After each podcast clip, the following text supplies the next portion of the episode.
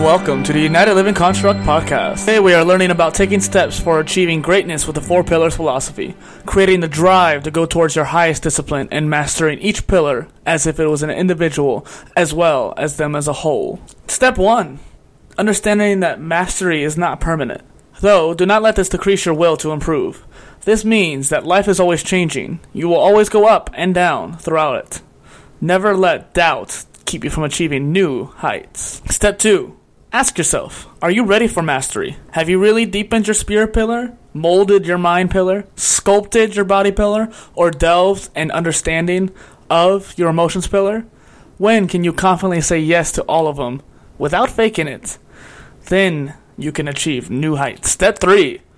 What steps did you personally take to maintain your pillars? Are they scalable? Were they tips we provided, or did you explore new pathways on your own? Are they shareable or personalized? Teaching others is a great way to cement information, knowledge, and wisdom internally, making it more future proof for yourself and you to help another being on their journey. Step 4 Establish yourself. What is okay to simply maintain? And see which needs to be improved sooner. Perhaps in order to move onward, it takes a more combined approach, meaning the mind body connection emotional dissonance and spirituality, and the mind spirit unity, etc. Step 5. Take it upon yourself to decide right now that you are not willing to give up. In the past, you might have slipped and or lost discipline. You can technically make up for it later. At this stage, no mistakes can be made. Mastery is not something you can take lightly. Despite this, if you are listening to achieve it, you have the capacity to keep going.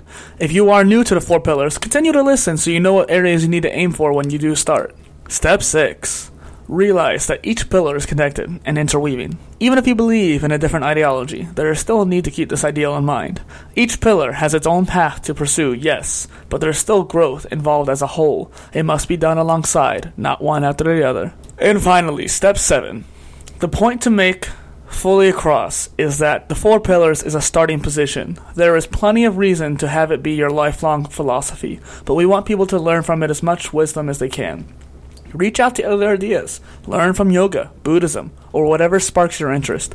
It is up to you to decide what will make you grow. Someone else might grow from making a decision where you will not, or vice versa. Rise up to a new challenge and never, ever stop growing.